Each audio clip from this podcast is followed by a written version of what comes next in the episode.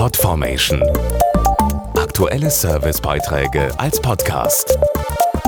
Regelmäßige Infos und Tipps aus den Bereichen Gesundheit und Ernährung.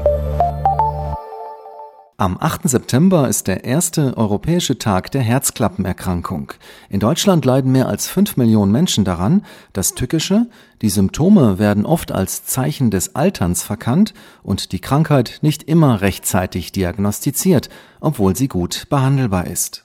Unser Herz hat vier Klappen, die dafür sorgen, dass das Blut in die richtige Richtung fließt. Mit zunehmendem Alter können sie aber beschädigt werden, sodass sie sich nicht mehr vollständig schließen. Dazu der Kardiologe Professor Doktor Georg Nickenig. Also eine der Herzklappen heißt ja Trikuspidalklappe. Wenn diese Klappe beschädigt ist, dann kann ein Teil des Blutes in die falsche Richtung fließen.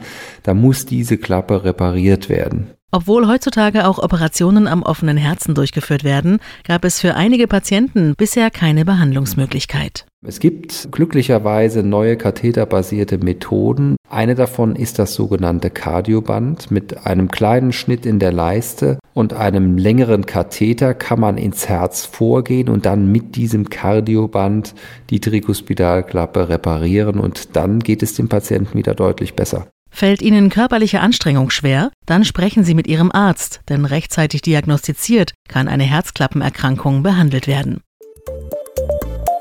Podformation punkt de. Aktuelle Servicebeiträge als Podcast.